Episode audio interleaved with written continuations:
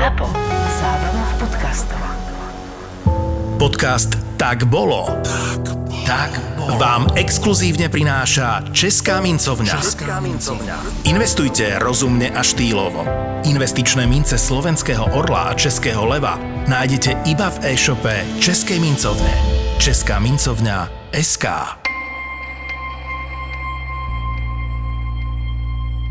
V Vánskej Bystrici počas, teraz neviem, koľko to bolo výročie Slovenského národného povstania, boli vystavené niektoré osobné predmety Adolfa Hitlera, ktoré boli prepožičané z Ruska. Bol to napríklad proste biele sako, alebo taký vankúš, na ktorom bol proste vyšitý hákový kríž a nejaké ťažítko na stôl a to boli pomerne cenné vojnové trofeje, ktoré akože Rusi zhábali na konci vojny. Uh-huh. A to je nejaká putovná výstava, ktorá akože sa objavuje takto po svete? Je to vôbec legálne? Nie je to akože putovná výstava, ja si myslím, že tie predmety niekedy opúšťajú ruský archív, alebo ja neviem, kde to proste je, hej, ale teda je to ako v Rusku a nie je to akože putovná výstava, ale občas niekedy niekto niečo také požičia. No, tak to je veľmi zaujímavé, pretože nedávno som sa presne zamýšľala nad tým, že napríklad, čo sa týka diktátora Jozefa Stalina, ty môžeš navštíviť jeho rodný dom, jeho vagón, jeho hrob môžeš navštíviť v Moskve. No a teraz sa k diktátorovi najväčšiemu 20. storočia a to je Adolf Hitler, tak som sa zamýšľala, že vlastne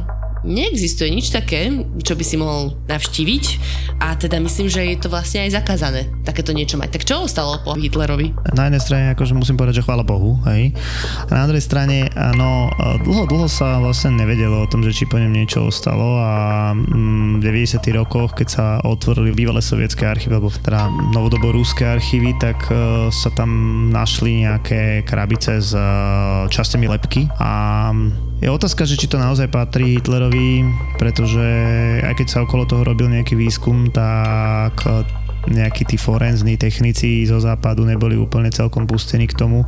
Ono dôvod je jasný, že je to veľmi cenná vojnová korisť mať časť Hitlerovho tela a vlastne dôkaz, že sa zabila zároveň, že ho majú vlastne v Moskve. Ale teda nevieme na 100% určiť, že či to teda je on.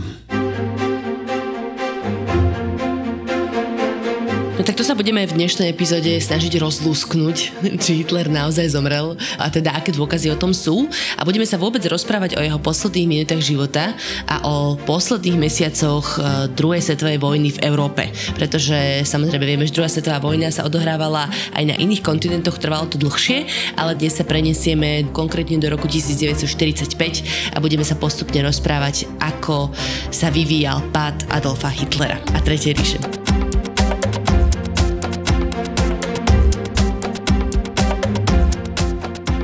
Tak začneme takým, videli ste naposledy, alebo že dostane nás do času a do priestoru, kde sa práve nachádzame. No tak druhá svetová vojna, jasné, že proste vypukne niekedy v roku 1939, ale keď sa rozprávame o tých európskych záležitostiach, na východnom fronte je dôležitý prielom bitka pri Stalingrade, kedy teda sovieti otočia vývoj. Na západe je veľmi dôležité vylodenie v Normandii, kedy sa americké a britské, respektíve spojenecké vojska dostanú do Európy a vlastne postupne z východu Rusi alebo sovieti, zo západu Američania, Briti zaťahujú tú svorku okolo nacistického krku a keď sa dostaneme do nejakého decembra 1944 alebo januára 1945, tak naozaj stoja veľmi blízko nemeckých hraníc, vtedajších hraníc samozrejme. Mm-hmm. Nemci stále samozrejme bojujú aj naďalej. Je tam taká epizóda v decembri, kedy zaútočia na spojenecké vojska v Ardenách, v takom hustom lese v Belgicku, kedy naozaj sa zdá, že aj napriek tomu, že už sú zatlačení do kúta, tak stále dokážu urobiť celkom paseku a viem, že spojenecké vojska s tým nerátajú, aj sú tam straty na životoch. Ale teda presuňme sa do januára 1945. Sovietská armáda je už hlboko v Poľsku, je v Maďarsku, je v Košiciach na našom území. A na opačnej strane spojenecké vojska Británie a Američanov sú v Holandsku, niekde na Ríne. Sú niekde na francúzsko-nemeckej hranici. Jasné, takto. Čiže Nemci si v tomto bode už uvedomujú, že majú na mále, že už sú zatlačení naozaj na to svoje územie? Áno, uvedomujú si to veľmi dobre. Na jednej strane sa vyhlasuje každé druhé mesto na východe hlavne, či už to bolo teda v Poľsku, alebo to bola Budapešť napríklad a neskôr Viedeň, boli proste vyhlasované za nejaké také pevnosti a to znamenalo, že sa o každé mesto musel vlastne viesť v podstate boj do posledného muža. Tá situácia bola v skutočnosti bezvýchodisková a bežný Nemec nebol informovaný o tom, čo sa reálne deje, hej, čiže ťažko si povedať, ťažko sa vcítiť do toho januárového, dajme tomu Nemca, či si uvedomoval, že ako blízko je koniec. Hej. Mm-hmm. No tí spojenci ale si to teda zrejme uvedomovali, pretože vo februári 1945 si urobili konferenciu na Jalte, to je na Kryme, kde sa dohodli, že si teda rozdelia povojnové Nemecko medzi 4 mocnosti. A teraz je zaujímavé to číslo 4. Ja som spomenula Američanov, Britov a Sovietov, tak do všetko tam bol. Áno, no tak stretla sa tam tzv. Veľká trojka, hej. Posledný krát v tom pôvodnom zložení sa stretne americký prezident Franklin Delano Roosevelt, britský premiér Winston Churchill a teda generalissimus Jozef Stalin, čiže šéf Sovietskeho zväzu, tak to poviem. Táto veľká trojka bude diskutovať o tom, že čo sa bude vlastne diať už po vojne. Oni si uvedomujú, že vlastne víťazstvo vojne je len otázka času a hlavne sa budú baviť o dvoch štátoch, o Poľsku a Nemecku. O Poľsku sa rozhodne, že bude teda presunuté niekoľko stoviek kilometrov na západ, čiže vlastne tá východná časť zostane Sovietom a budú odškodnení nemeckou časťou.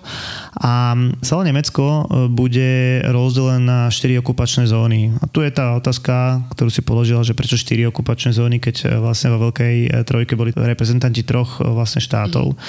Tak tí štvrtí budú samozrejme Francúzi a ten dôvod, prečo to tak spravili, ten Winston Churchill tu bol veľmi prezieravý v tomto prípade. On si uvedomil, že keď bude po vojne, tak potrebujú mať nejakého silného spojenca v Európe, priamo na kontinente. Čiže potrebujú silné Francúzsko a preto bol ochotný vzdať sa niektorých území z tej svojej okupačnej zóny v Nemecku a vlastne dať ju Francúzom. A podobne to spravili Američania. Takže preto napokon 4 okupačné zóny. A aby sme to trošku vysvetlili, tak bolo tu vlastne rozhodnuté, že tie okupačné mocnosti si tam zoberú, čo chcú. Od technológií, ľudí, v podstate úplne rozobrať celú krajinu na súčiastky. Hej, proste takto napokon aj bude, aj keď teda najviac to bude v tej sovietskej okupačnej zóne. Okrem teda toho samotného Nemecka bude rozdelený aj Berlín ako hlavné mesto. Hej, predsa len v tom hlavnom meste boli archívy, boli, ja neviem, banky, proste to, čo tam ostane. No a keďže sa nevedelo, čo bude s Rakúskom, tak bola aj Rakúsko rozdelená na 4 okupačné zóny a rovnako tak aj Viedeň. Uh-huh. Je zaujímavé, že na tejto konferencii sa ešte dohodla jedna vec, už si že sa teda budú posúvať hranice Poľska a tak ďalej. A ku koncu prvej svetovej vojny sa dohodli tak, že sa určia hranice a tam proste budú nové hranice a to je jedno, na ktorej strane žili akí ľudia. A to malo za dôsledok toho, že vznikali menšiny v nových štátoch, menšiny akože ľudí inej národnosti. No a teraz na tejto konferencii na Jalte si povedali, že to sa zmení a že vlastne vyženú tých ľudí za hranice príslušne k národu, ku ktorému patria. A to si neviem úplne teraz predstaviť o tom, keď Nemecko malo byť akože úplne rozdelené na 4 časti. Ono to takto akože úplne na Jalte explicitne povedané nebolo, teda, že vyrieši sa to takýmto spôsobom, to prišlo tak časom a napokon teda po vojne sa to stane absolútnym faktom, že teda budú sa vyháňať ľudia, bude sa presúvať obyvateľstvo a jednoducho Nemec bol človek, ktorý bol občan druhej kategórie, takže tam sa ako starí, deti, to je úplne jedno. Proste pôjdeš preč a hotovo. Mm-hmm. Tam akože strácala nejaká ľudskosť. Po tých 5, respektíve 6 rokoch vojny bola tá Európa tak zvlčená, že tam proste brať nejakú ideu ľudskosti, to už nie. No a teda čo sa presne dialo, keď si zober, že prichádza teda sovietské vojsko z východu? Už sa bavíme o tom, že je vlastne na vtedajšom nemeckom území, keď Kaliningrad, áno, to bolo vtedy nemecké územie. Tak čo tí ľudia robili, to nemecké obyvateľstvo? Tam to bolo tak akože komplikovanejšie, že vlastne ten Kaliningrad to bola taká oblasť, alebo hlavné mesto takého východného Prúska. To sovieti obsadili trošku neskôr, ale aby som ti odpovedal na otázku.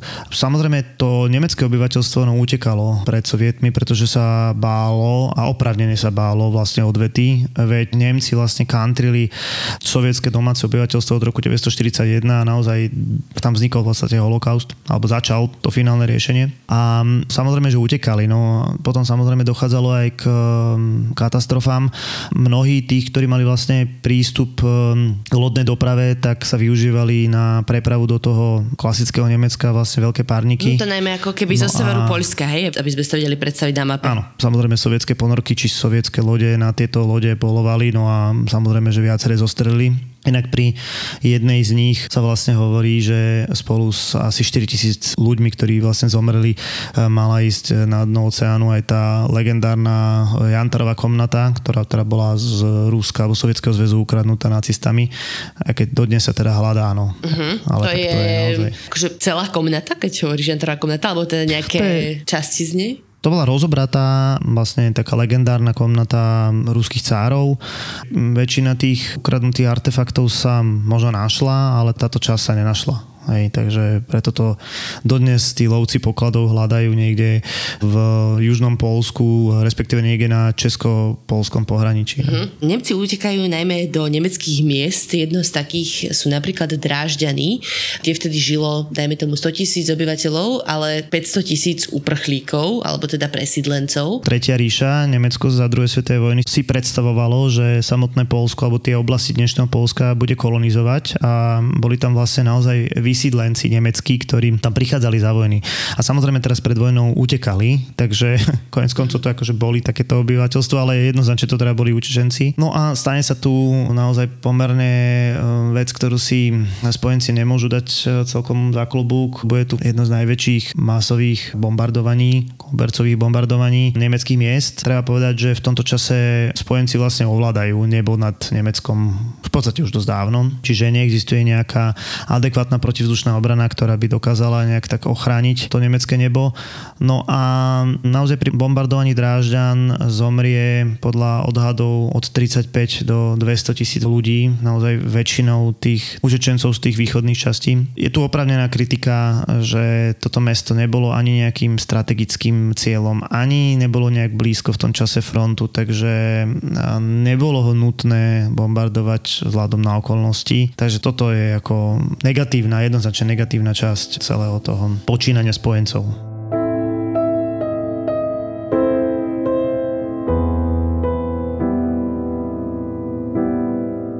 Náš príbeh je inšpirovaný skutočným osudom pamätníčky Gertrúdy Jurečkovej a ďalších ľudí, ktorí prežili vojnu.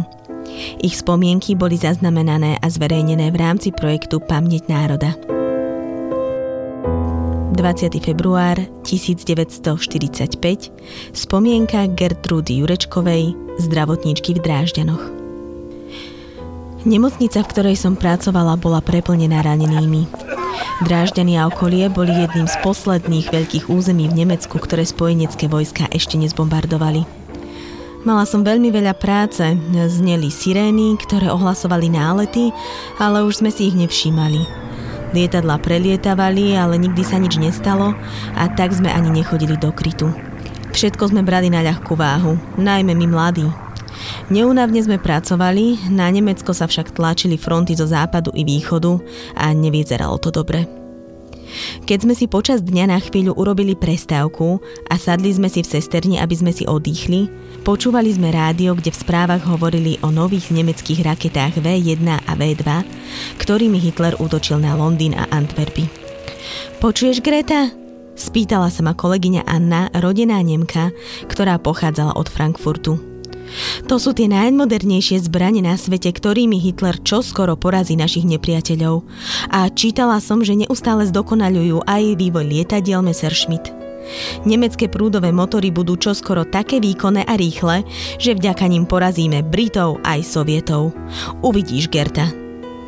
Anna nebola jediná, kto to videl takto. Veľa Nemcov nedalo na moderné Hitlerové zbrane dopustiť a verili v ne viac ako v čokoľvek iné. Ešte pred niekoľkými dňami by som sa k nim možno pridala aj ja, ale dnes už neverím, že Nemecko vojnu vyhrá. 13. februára som mala službu v nemocnici. Rozozvúčali sa sirény, no tentoraz boli iné, hrozné. Pripadalo mi to, ako keby zo všetkých strán vyli psi. Vzala som kľúče, tašku a šla do krytu. Bunker bol asi 200 metrov od hlavnej budovy nemocnice a už sa tam zbiehali ľudia. V momente, keď som vchádzala, začali dopadať bomby. Museli byť obrovské a silné, lebo jedna, hoci vybuchla ďaleko, bola taká silná, že ma mohutná tlaková vlna zhodila dole zo schodov. Nasledovali nekončiace rany a otrasy, znel plač detí a hlasné modlitby ich matiek. Keď po hodine všetko utichlo, malá skupinka z nás sa chcela ísť pozrieť von, ale boli tam ďalší, ktorí nás zadržali. Vraj je to nebezpečné, že treba počkať. Vrátili sme sa teda a v tej chvíli lietadla prileteli znova. Celá hrôza sa opakovala. Potom sme sa už ani nepokúšali vychádzať, čakali sme do rána. Keď sme ráno vyšli z podzemia, zbadali sme svet, ktorý sme nepoznali. Ani popísať sa to nedá. Čo nebolo zbombardované, horelo. Jedna budova sa chytala od druhej a taký divný vietor sa zrazu strhol. Doplížili sme sa k hlavnej budove nemocnice, ktorá bola bez okien. Ľudia, ktorí prežili, bezradne stáli v uliciach. Zostala mi len taška, ktorú som mala so sebou. V nej doklady a náhradná bielizeň. Dnes si presne nespomínam na to, čo sa dialo niekoľko nasledujúcich desiatok minút. Matne si vybavujem plačúcu Annu, ktorá kričala a psychicky sa zrútila. A potom som si len zrazu uvedomila, ako zametám sklo, hľadám obvezy, čistíme rany a všetci sme sa hneď pustili do práce. Začali sme upratovať a pomáhať raneným. Ale nebolo jedlo, voda, elektrina, nič. Mŕtvych, ktorých sa dalo identifikovať, nosili do pivníc, aby ich potom mohli príbuzní pochovať. Ostatné, veľmi obhorené tela nakladali na autá a odvážali ich na spálenie. Na námestiach sa to hádzalo dokopy. Potom sa to likvidovalo. Po uliciach sme ešte niekoľko dní videli chodiť ľudí, ktorí mali poradené oči. Mnohí oslepli úplne. Neskôr som sa dozvedela o známych, ktorí boli ukrytí v pivnici. Mali len jednu aktovku a tam mali všetky dokumenty, šperky a peniaze. Keď sirény odhúkali koniec náletu, vyšli von, ale Američania tam hodili bombu, z ktorej tlaková vlna bola taká silná, že im tú aktovku vytrhla z ruky. A zrazu bolo všetko preč. V tej chvíli boli úplne chudobní a zostali im len holé životy. Ako ostatne nám všetkým. Vojna ublížila toľkým ľuďom na oboch stranách, že nech vyhrá ktokoľvek. Všetci budeme porazení. Kde sa v tomto celom dianí nachádza Adolf Hitler? Tieto prvé mesiace roku 1945. On naozaj väčšinu vojny bude tráviť vo východnom Prúsku, alebo teda v Prúsku, v podstate v dnešnom severnom Poľsku, v takom bunkri, ktoré sa bude volať, že vlčie doupie, a to ani po slovensky asi neviem preložiť, ako by sme to nazvali, vlčí brloch, hej, čo bola taká sieť podzemných bunkrov. Samozrejme, bolo to aj nad zemou, bolo to veľmi prísne strážené a Hitler v podstate odtiaľ to koordinoval prakticky celú vojnu. No v roku 1945 už je táto oblasť prakticky absolútne ohrozená, takže sa musí presunúť do svojho bunkru pod rískym kancelárstvom, alebo teda nazvime to, že pod úradom vlády. Tak. No a on bol dlhodobo už na liekoch v tomto čase. Ja by som ho kľudne nazval ako narkomanom. Vzhľadom na to obrovské výpätie, ktoré mal počas celej vojny, ale samozrejme aj v tom predošlom období. A to nebol úplne na liekoch, on bol na drogách. On bol na drogách, hej. Jeho osobný lekár, ktorý bol podľa mňa absolútny šarlatán, a však chvála Bohu, tak vlastne mu predpisoval lieky, ktoré ho v podstate z neho robili úplný karfiol a on bol viac menej veľmi podráždený, veľmi zle spával. Tie reakcie, ktoré mal, boli úplne mimo. On sa to prejavil hlavne v tom, že, a to asi aj tak súviselo s jeho samotným charakterom, on vlastne strávil množstvo času nad mapami s tým, že operoval s už neexistujúcimi jednotkami. Stále proste vyzýval k nejakému odporu, avšak tí vojaci, ktorí boli vlastne s tým v tom bunkri, tak mnohokrát v skutočnosti ho len vypočuli, pretože tie jednotky, ktoré on chcel niekam poslať, neexistovali. Hej, to je naozaj tá pekná časť, pekná ukážka z toho filmu Pá tretej ríše, taká tá klasická, keď on kričí na tých svojich vojakov, tak to presne ukazuje na to jeho rozpoloženie tých posledných dňov vojny. No. Ano, už také fantasmagórie teda o tom, že kde budú aké brutálne zbrane používať. Myslím, že plánovali nejaké obrovské lietadlo zo stroja, ktoré bude bombardovať New York. Ale je pravda, že Nemecko v tom čase, teraz už nehovoríme asi rok 1945, ale dajme tomu ku koncu vojny, naozaj bolo relatívne blízko k nejakému technologickému technologickému pokroku nebolo až tak ďaleko od zostrojenia atomovej bomby. Nebolo to naozaj, ono sa v jednom momente naozaj Nemci alebo nacisti obrátia späť k vede, tak by som povedal, a naozaj naštartujú vojenský výskum, skonštruujú lietadla vojenské s prúdovými motormi a asi najdôležitejším takým, nazvime to vynálezom, budú rakety, ktoré budú naozaj dosť ničivou zbraňou, aj keď nie je úplne spoľahlivou. Takže tie Hitlerové tvrdenia o tých zázračných zbraniach, tak oni boli akože založené na nejakej, akože v tom prvom počiatku na nejakej pravde, ale neskôr to boli už naozaj fantasmagórie a treba povedať ale, že tým Nemcom sa to proste hlboko vrilo. Áno, že tomu verili. Že tomu verili, že sa to stane. No ale teda Nemecko už bolo naozaj v tom čase veľmi silno bombardované, to znamená, že keby aj mohli vyrobiť tie super zbranie, tak nemali kde. Tiež môžeme konštatovať, že našťastie. Ešte sa vrátim k tomu psychologickému profilu. Ty si mi spomínal, že existuje jeho psychologický profil teda Hitlerov, ktorý hovoril, že trpel komplexom Mesiáša, alebo teda tým mesianistickým komplexom. Áno, mesianistickým, hej. Mm-hmm. Áno, myslím, že ešte na konci vojny, alebo teda to nie je podstatné kedy, Američania nechali vlastne vyrobiť takýto psychologický profil diktátora a vlastne tam sa jasne ukázalo podľa toho profilu, že teda on má ten pocit toho mesiáša v zmysle, ako náhle teda keď Nemecko vyhrávalo, tak on bol ten, ktorý za to bol zodpovedný, ako náhle Nemecko prehrávalo, tak povedal, vy Nemci si ma nezaslúžite. A prejavovalo sa to asi takým spôsobom, že tí skutoční lídri, napríklad Winston Churchill, keď bolo v zle v Anglicku, povedzme v roku 1940 alebo 1941, tak chodil medzi tie trosky toho rozbombardovaného Londýna, snažil sa to obyvateľstvo držať nad vodou. Hitler takto nikdy nebol. On nebol v podstate akož do krízy, tak by som povedal. Mm-hmm. On teda sa skrýval v tých bunkroch a to je také zaujímavé, že ako tí ľudia mu potom verili, že má super zbranie k dispozícii, že ako on šíril tú svoju propagandu potom. Najčastejšie rozhlasovými vysielaniami naozaj máme teda ešte aj z roku 1945 nejaké rozhlasové vysielanie, kde vyzýva k tomu, aby Nemecko ničilo, aby Nemci ničili vlastnú infraštruktúru, aby vyhadzovali do vzduchu mosty, aby proste ničili elektrárne a takéto veci s tým, že teda keď prídu spojenci na územie, tak aby tá krajina bola v podstate užiteľná. Toto treba povedať, že Nemci už samotní velitelia obchádzali. Bitka o Britániu mala byť obyčajnou predohrou k invázii vojsk Tretej ríše na britské ostrovy. Ale nakoniec sa stala najväčšou leteckou bitkou v dejinách. Hoci mali Briti k dispozícii vynikajúcu techniku, nemali skúsených pilotov. Po rozpade Československa a zriadení protektorátu im na pomoc prišli aj desiatky Čechov a Slovákov. Ich odvaha bola o to väčšia, že v prípade zostrelenia a zajatia neboli na rozdiel od ostatných letcov pokladaní za vojnových zajatcov, ale ako občania Nemeckom ovládaného protektorátu za velezradcov. Napriek tomu sa do služieb Royal Air Force prihlásilo 2000 mužov a žien. Ich hrdinstvo zachytáva séria 2 strieborných mincí v unikátnej spolupráci britskej kráľovskej mincovne The Royal Mint a českej mincovne, ktorá je jej oficiálnym partnerom.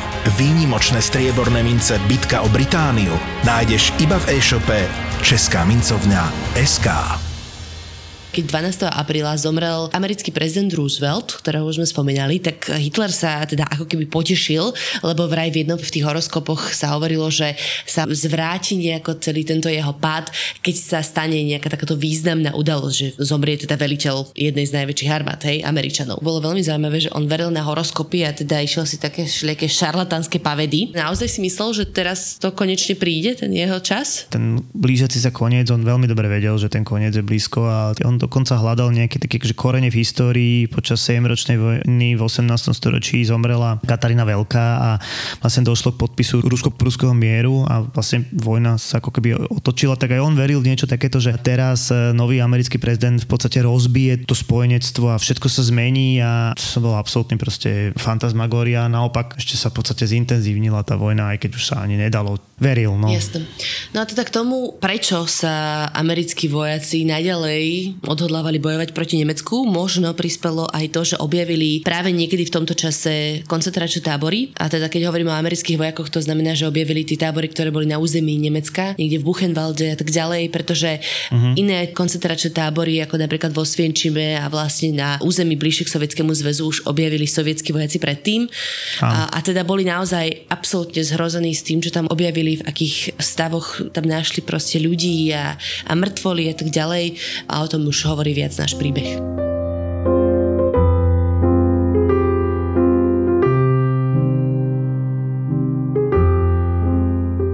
15. máj 1945, denník Jacoba Wheelyho, kapitána v 45. pechotnej divízii Thunderbird.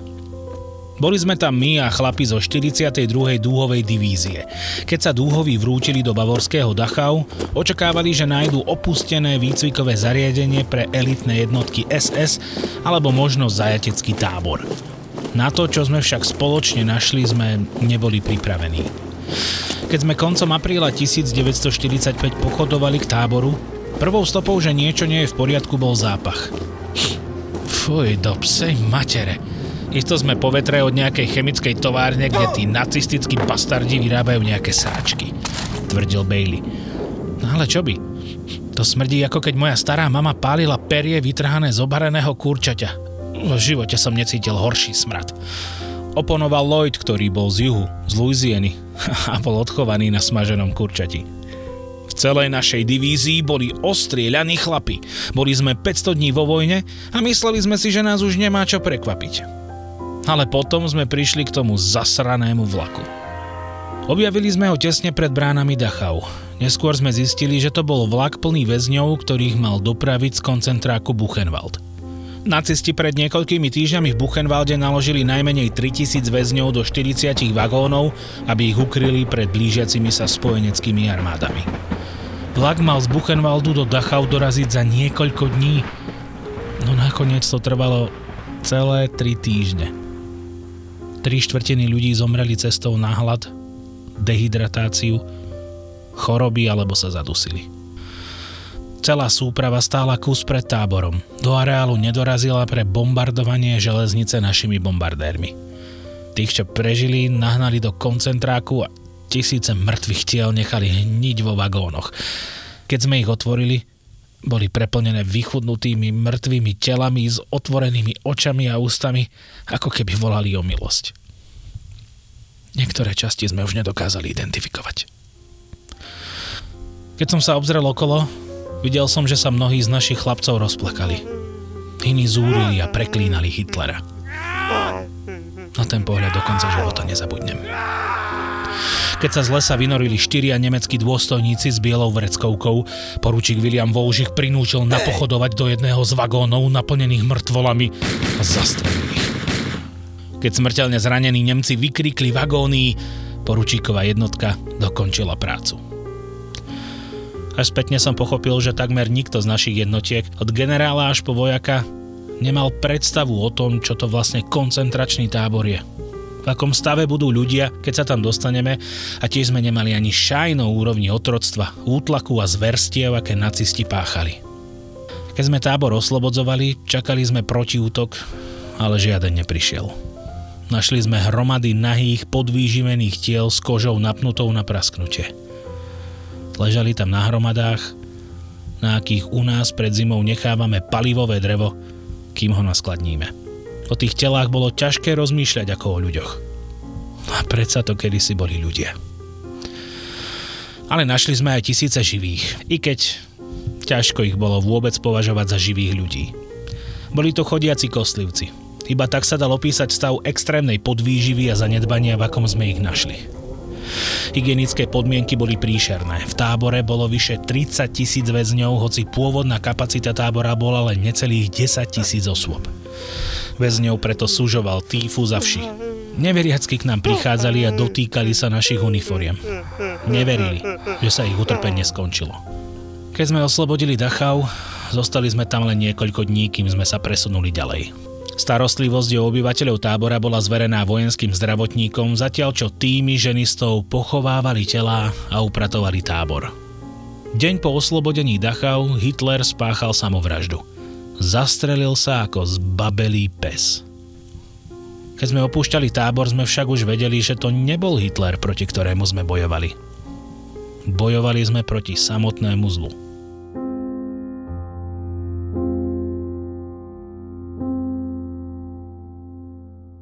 Dostávame sa do posledných dní Adolfa Hitlera v bunkri pod Berlínom. S kým sa tam skrýval tých posledných pár dní?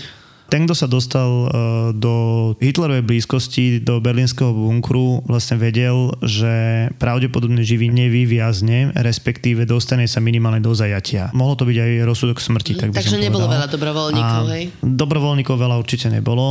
Jeden, ten najfanatickejší, viac menej človek, ktorý stal po boku Hitlera až do konca, tak to bude Josef Goebbels, minister propagandy, aj so svojou ženou, aj 6 deťmi. Tu vlastne budú celý čas a potom tu budú viac menej vojaci a z tých nedôležitých ľudí tu bude vlastne dosť veľa technického personálu, nejaké sekretárky a tak ďalej. A práve o tých sekretárok máme aj celkom pekné správy o tom, že čo sa tam vlastne dialo.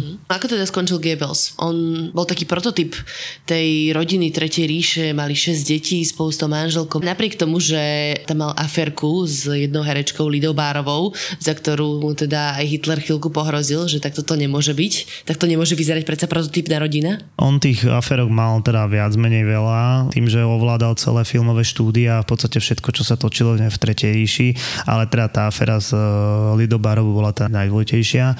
No, on zomre vlastne až po Hitlerovi, takže asi by sme sa mali najskôr dostať k Hitlerovi, že čo sa vlastne stalo. Tak poď. No, samozrejme je to 30.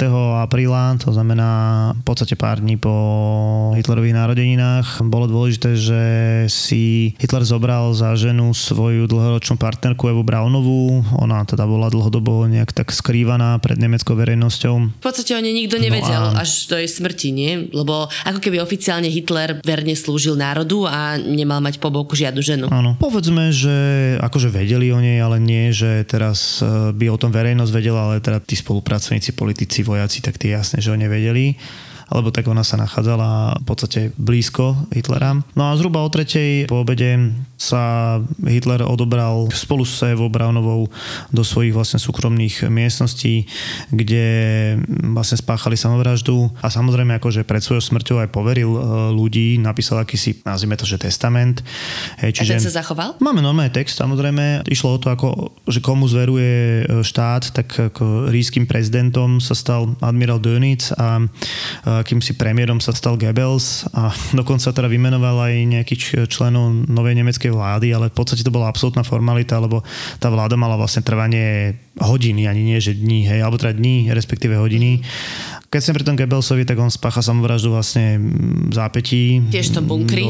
Hej, no a stalo s Martinom Bormannom, ktorý bol tiež prítomný v bunkri. No, jeho osud dlho nebol známy, naozaj sa dlho verilo, že on nejak akože unikol, ale naposledy ho videli v Berlíne, na nejakej proste berlínskej ulici, kde došlo samozrejme k delostreleckému ostreľovaniu a neskôr, keď sa prestavovali tie ulice v 70. a 80. rokoch, tak sa tam a našlo telo, ktoré teda má patriť jemu. Pravdepodobne naozaj zahynul, alebo teraz zomrel pri tej bitke o Berlín. 25. marec 1982. Denník Diane Kelly, ktorá sa náhodou zoznamila s Traudl Junge.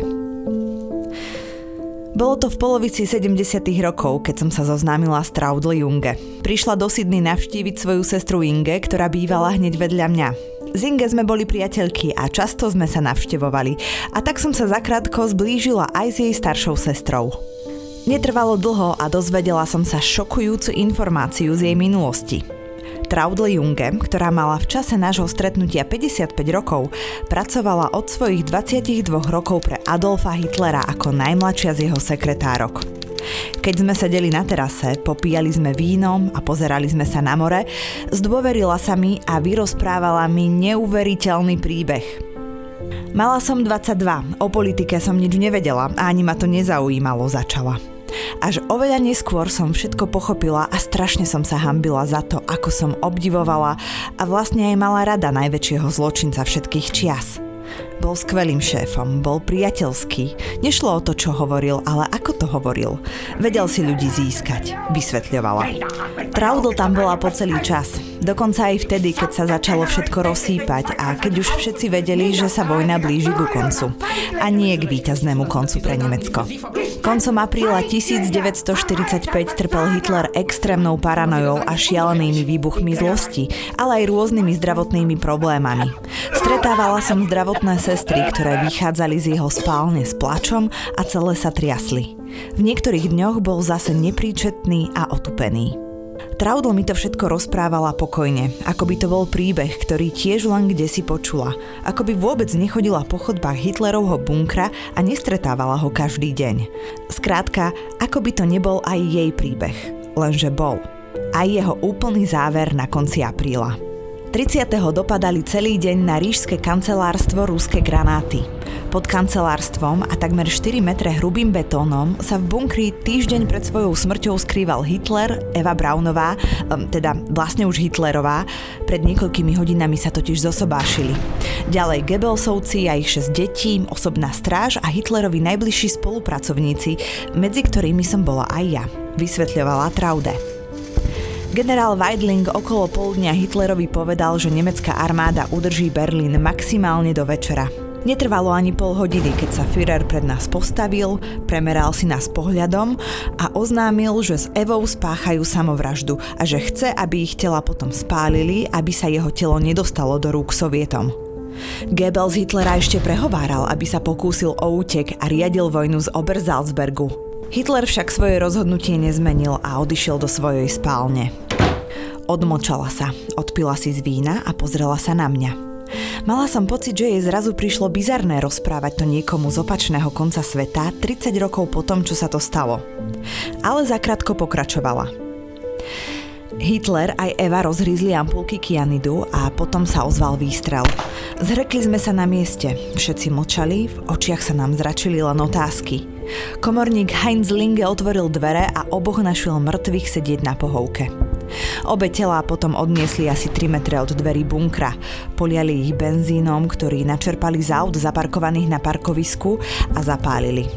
Na kancelárstvo stále dopadali delostrelecké granáty. Všetci sa teda znovu ukryli dnu. Po vyše 2 hodinách dôstojníci SS zistili, že telá sú spálené a roztrhané výbuchmi, takže ich hríľom narýchlo pochovali do krátera po granáte.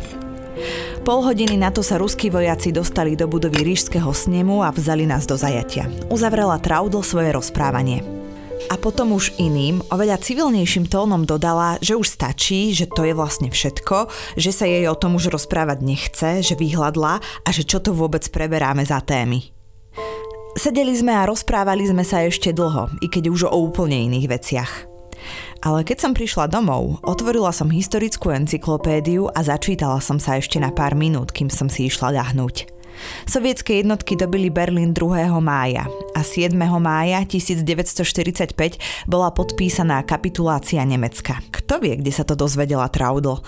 Možno mi to raz dopovie. Rozprával si mi o osude Martina Bormanna, to je jeden z takých tých vysokých nacistických predstaviteľov, rozprávali sme sa o Goebbelsovi, ale existovali po boku Hitlera ďalšie výrazné mená a ďalšie teda najvyšší predstavitelia, tak čo sa stalo s nimi?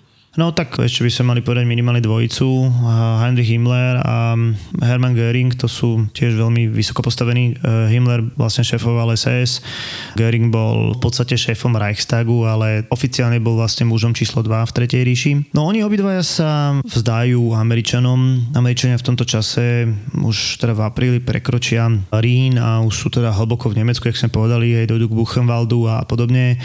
A celkovo bolo známe, že teda berú zajatcov. Na rozdiel od Sovietov, väčšina z týchto nacistov sa v skutočnosti chcela dostať do amerického zajatia, pretože predpokladali, že s nimi bude nakladané tak humánnejšie. Aspoň, že ich budú súdiť, aj nie, že ich rovno odstrelia kdesi. Áno, takže obaja sa vzdali a dokonca teda by som povedal, že aj zradili Hitlera a Hitler ich ako v tom poslednom hlásení dokonca sa akože zbavil nejakých tých úradov. Himmler sa snažil utiecť z Nemecka, aj sa snažil oklamať tie checkpointy, ktoré boli na cestách. On mal také fúzky, tak tie si oholil, prezliekol si samozrejme uniformu, ale teda napokon ho zatkli a pri výsluchu sa aj priznal, kto je. No a neskôr pri lekárskej prehliadke vlastne spáchal samovraždu tým, že mal ampulku s jedom pravdepodobne schovanú v zube a tu prekusol, takže to boli také bežné taktiky, nie? To mali všetci tí nacisti pomali pod zubom kyanid, to hovorím obrazne, samozrejme nie všetci, ale že to bolo bežné. Títo SS-áci, áno. Áno, akože títo SS-áci to bežne riešili, takže unikol nejaké spravodlivosti, keď to tak chceme zobrať. No a Göring takto bola postavička sama o sebe, ten sa veľmi mal rád na to, aby sa v nejak akože bezprostredne zabil. Takisto sa teda vydal sám do rúk Dokonca uskutočnil normálne tlačovú konferenciu. Samozrejme, že neskôr ho zatknú. No a počas tzv. Norimberského procesu v podstate na začiatku spácha samovraždu s tým, že mu niekto evidentne pomôže. Mm-hmm. Takže bohužiaľ ani tohto neodsúdili. Žiadny z nacistických bosov nezomrel počas druhej svetovej vojny rukou nepriateľa. Až na jedného. Bol ním Reinhard Heydrich. Tretí muž Tretej ríše. Architekt holokaustu a vládca protektorátu Čechia Morava. Legendárnu operáciu Anthropoid pripomína séria 4 strieborných mincí Českej mincovne. A štvordielny komplet je uložený do elegantnej škatulky.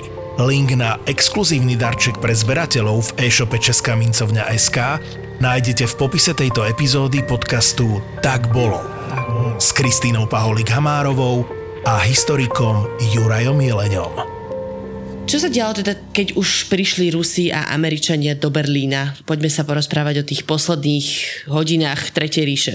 V prvom rade tzv. Bitka o Berlín, tak to bola vyslovene sovietská záležitosť. Tam bolo naozaj obrovská presila sovietských vojsk Červenej armády. Až 2,5 milióna vojakov sa uvádza. Tá berlínska posádka mohla mať ze vším všudy možno 94 000 vojakov. A hlavne pomerne zle vycvičených. Tam bojovali už skôr iba deti a starí muži, nie? Lebo... Starci, presne tak. Takže to už tie decká sfanatizovaní hitleriugenci si mysleli, že proste tú rozbenutú Červenú armádu zastaví.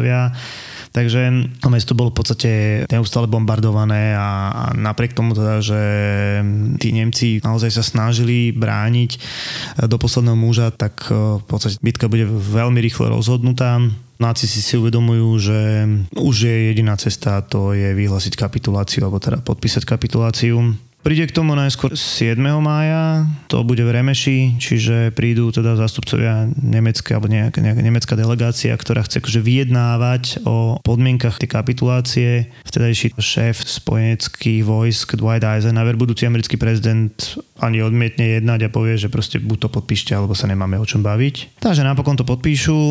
No a keďže Stalin požaduje podpísanie kapitulácie aj do rúk sovietov, tak 16 minút po polnoci, čiže už 9. mája bude podpísaná druhá kapitulácia. No a ja si s touto kapituláciou určite spájam takú tú fotku sovietského vojaka, ktorý drží tú vlajku nad Reichstagom sovietsku, ale už si spomenul, že to sa vlastne dialo, tá vlajka sa vstýčovala, keď tam dole pod ním pomaly horela mŕtvola Hitlera, čiže to je taký fun fact, not so fun, že táto fotka bola vlastne urobená pár dní v skutočnosti pred kapituláciou oficiálnou. A ešte jedna zaujímavosť, a že z tej fotky boli vyretušované hodinky, ktoré mal ten ruský alebo teda sovietský vojak na rukách. Áno, to bola taká bežná trofej sovietov, dávaj časy, takže hodinky proste bola vec, ktorá bola pre týchto ľudí spoza Sibíru novinka. To im tak ostalo, možno aj do dnešných dní, uloviť si čo najviac vojenskej trofej. Teraz berú práčky a iné veci. Takže. Áno. Čiže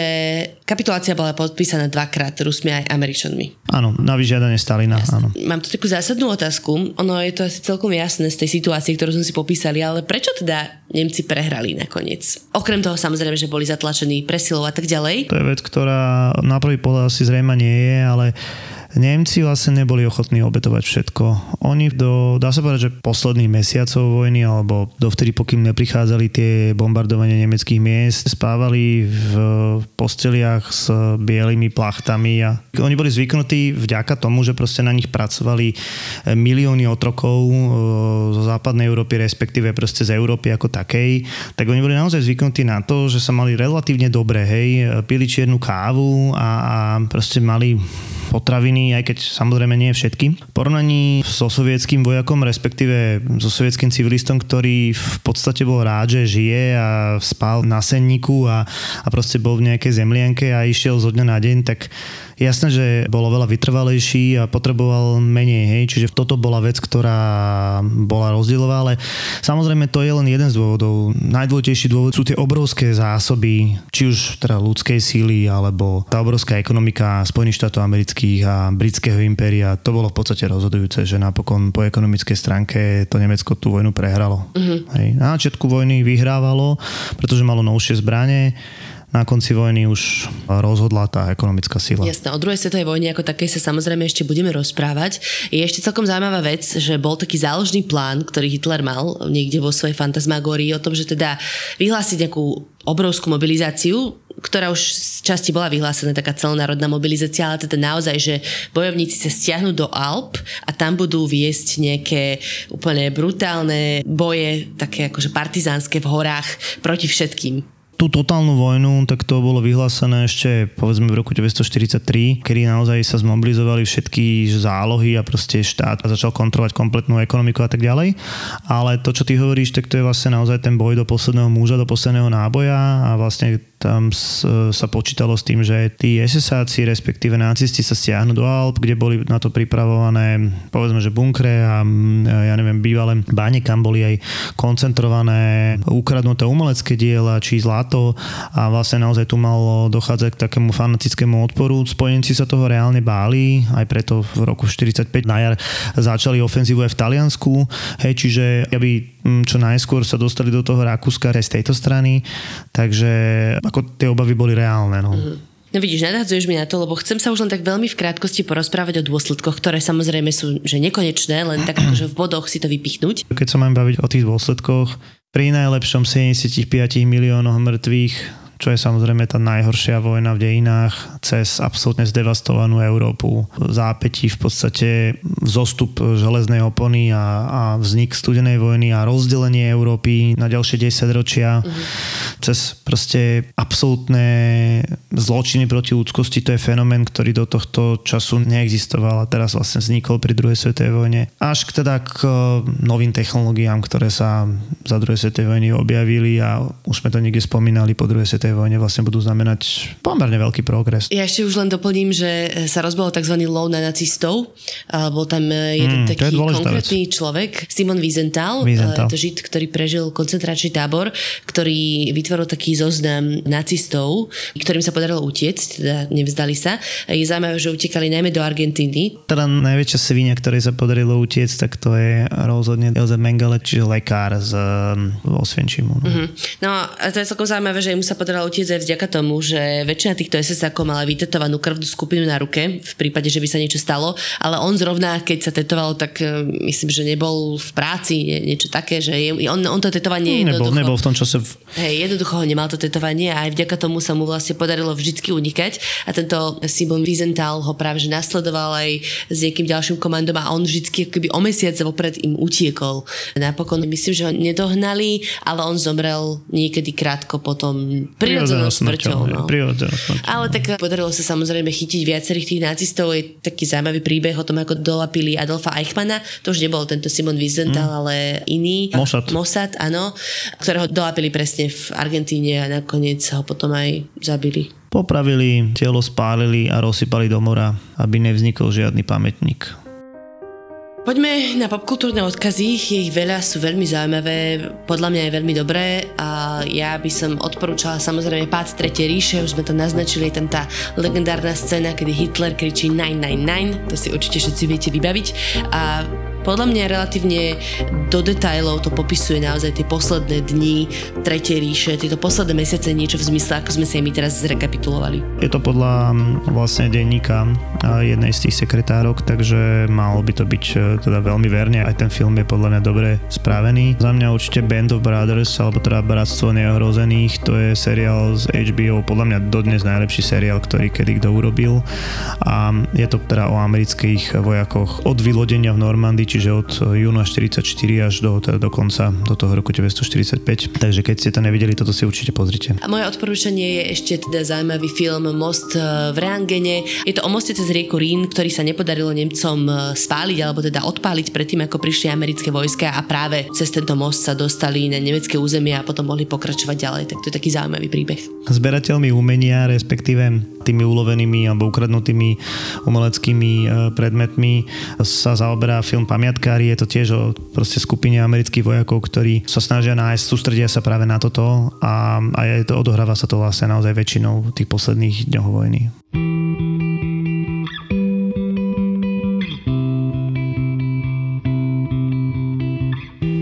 Sloboda je nejsť večer domov, keď vieš, že by si mal šplhať sa do korún mŕtvych stromov a tam počkať na posledný deň. Slobodne sa mu neprevráti, prekrúti, zapodne, umlčí, usvedčí, pretlačí, zaplatí, nevydá, oklame, odovzdá, nikoho nestratí, za nikým nesmúti. Asi sa pýtate, čo je toto? To je Silky John a pieseň Sloboda. Spotify link na nový album Silky John nájdete v popise epizódy, pretože ZAPO podporuje Silky John. Silky John. ZAPO. Zábrná v podcastovách.